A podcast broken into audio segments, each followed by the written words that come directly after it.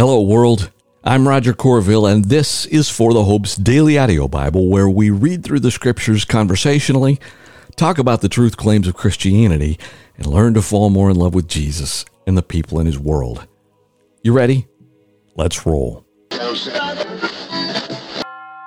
Welcome. What is the heart that God wants for us with regard to money and work? Well, in one sense, my friends, you know the answer to that question, but I trust that today will illuminate it, perhaps uniquely. Hey, friends, today and for the near future, I'm going to do something different. Uh, one, besides, you can go anywhere and hear some great voice better than mine, read the Bible in a voice so perfect that it's nearly inhuman, and here we're more about keeping it real. You and me having a conversation. But so you know, I've got some vacation time coming up, and in more than five years, I've never taken a break from recording here every single day. So I'm going to attempt to get these mostly recorded in advance, which is not something that I normally do. Also, we are coming upon the end of our fifth trip through the New Testament into this microphone. So here's what we're going to do. Starting tomorrow, I'm going to focus on just the book of Revelation as I think it deserves a kind of a big picture reading. But today, I'm also kind of kind of just start that, just record, and you know, not going to do the closing reflection so much just maybe some little conversation as we go. And over the next, I don't know, a couple weeks or something like that, I'm going to mostly skip those teaching ref- reflections and just read. Today is 3rd John and then the rest of Proverbs. And for those of you that have been with me for a while, you will recall that I do Proverbs 1 through 9 with the Old Testament and generally Proverbs 10 through 31, a few verses at a time. But both 3rd John and Proverbs 31 have unique perspectives with regard to money and work. So, with that, here we go. 3rd John. The elder, to my dear friend Gaius, whom I love in the truth Dear friend, I pray that you are prospering in every way and are in good health, just as your whole life is going well. For I was very glad when fellow believers came and testified to your fidelity to the truth, how you are walking in truth. I have no greater joy than this to hear that my children are walking in truth. Dear friend, you are acting faithfully in whatever you do for the brothers and sisters, especially when they're strangers. They have testified to your love before the church. You will do well to send them on their journey in a manner worthy of God, since they set out for the sake of the name, accepting nothing from pagans. Therefore, we ought to support such people so that we can be co workers with the truth. I wrote something to the church, but Diotrephes, who loves to have first place among them, does not receive our authority. This is why, if I come, I will remind him of the works he is doing, slandering us with malicious words. And he is not satisfied with that. He not only refuses to welcome fellow believers, but he even stops those who want to do so and expels them from the church. Dear friend, do not imitate what is evil, but what is good. The one who does good is of God, and the one who does evil has not seen God. Everyone speaks well of Demetrius, even the truth itself. And we also speak well of him. And you know that our testimony is true.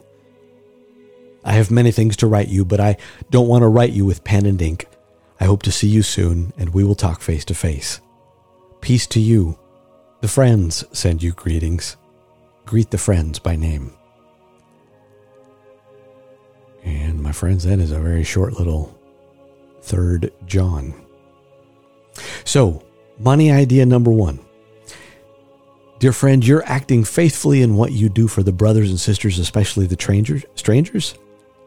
And apparently, Gaius here was writing checks.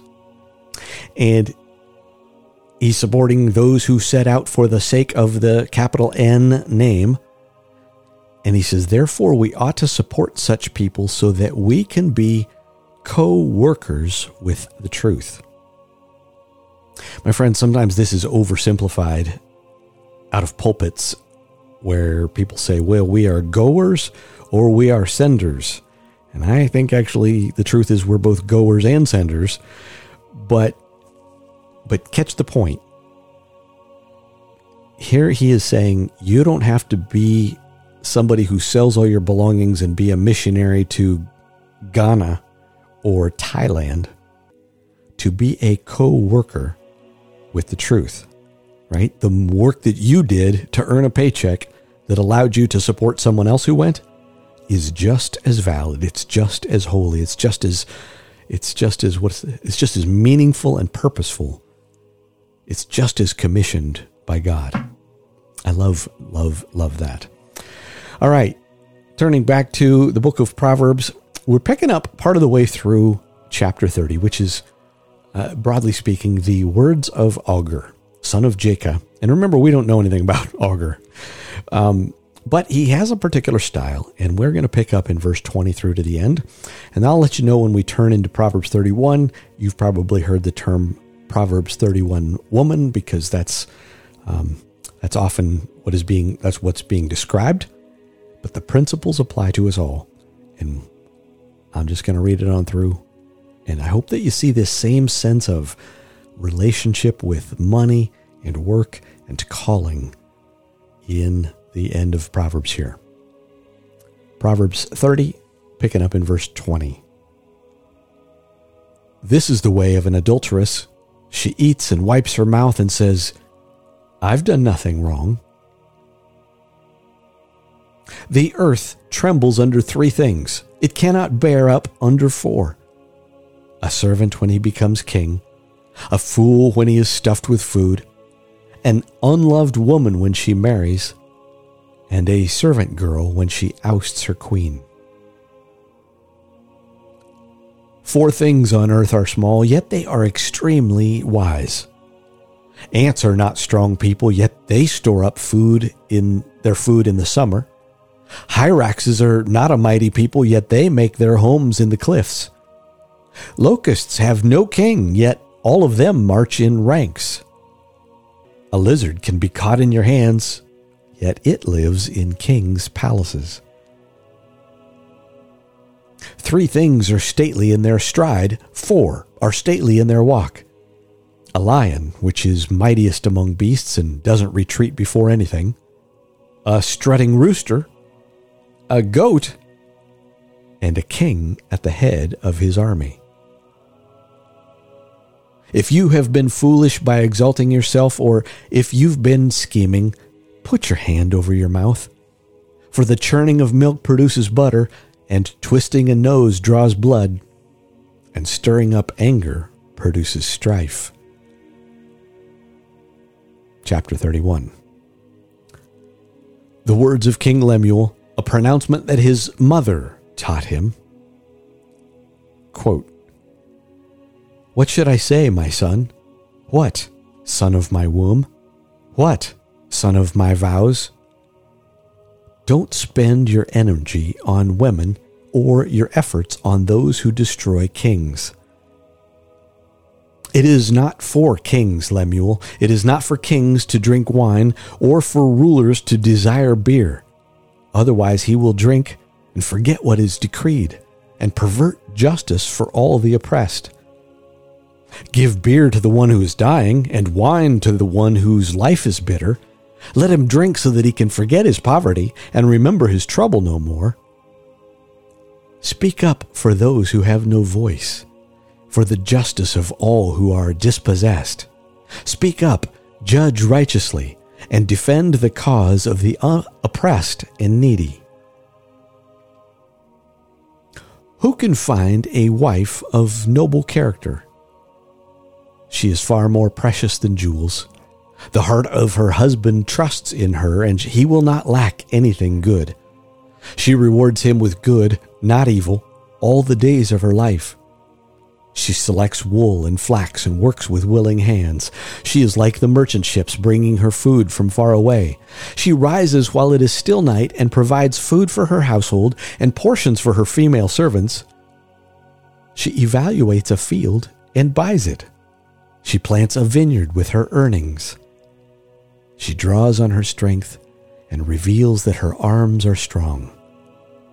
She sees that her profits are good and her lamp never goes out at night. She extends her hands to the spinning staff, and her hands hold the spindle. Her hands reach out to the poor, and she extends her hands to the needy. She is not afraid for her household when it snows, for all her all in her household are doubly clothed. She makes her own bed coverings. Her clothing is fine linen and purple. Her husband is known at the city gates where he sits among the elders of the land. She makes and sells linen garments. She delivers belts to the merchants. Strength and honor are her clothing, and she can laugh at the time to come. Her mouth speaks wisdom, and loving instruction is on her tongue. She watches over the activities of her household and is never idle. Her children rise up and call her blessed. Her husband also praises her, saying, Many women have done noble deeds, but you surpass them all. Charm is deceptive, and beauty is fleeting, but a woman who fears the Lord will be praised. Give her the reward of her labor, and let her works praise her at the city gates. Ah, my friends, that is so beautiful.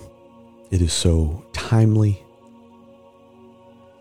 I'm just going to call out a couple things here as we, and yes, today's going to be just short. I love that it points out that charm is deceptive and beauty is fleeting, right? But a woman who fears the Lord will be praised. And if there's one thing here that that was a little more subtle that said the same thing. Strength and honor are her clothing, and she can laugh at the time to come.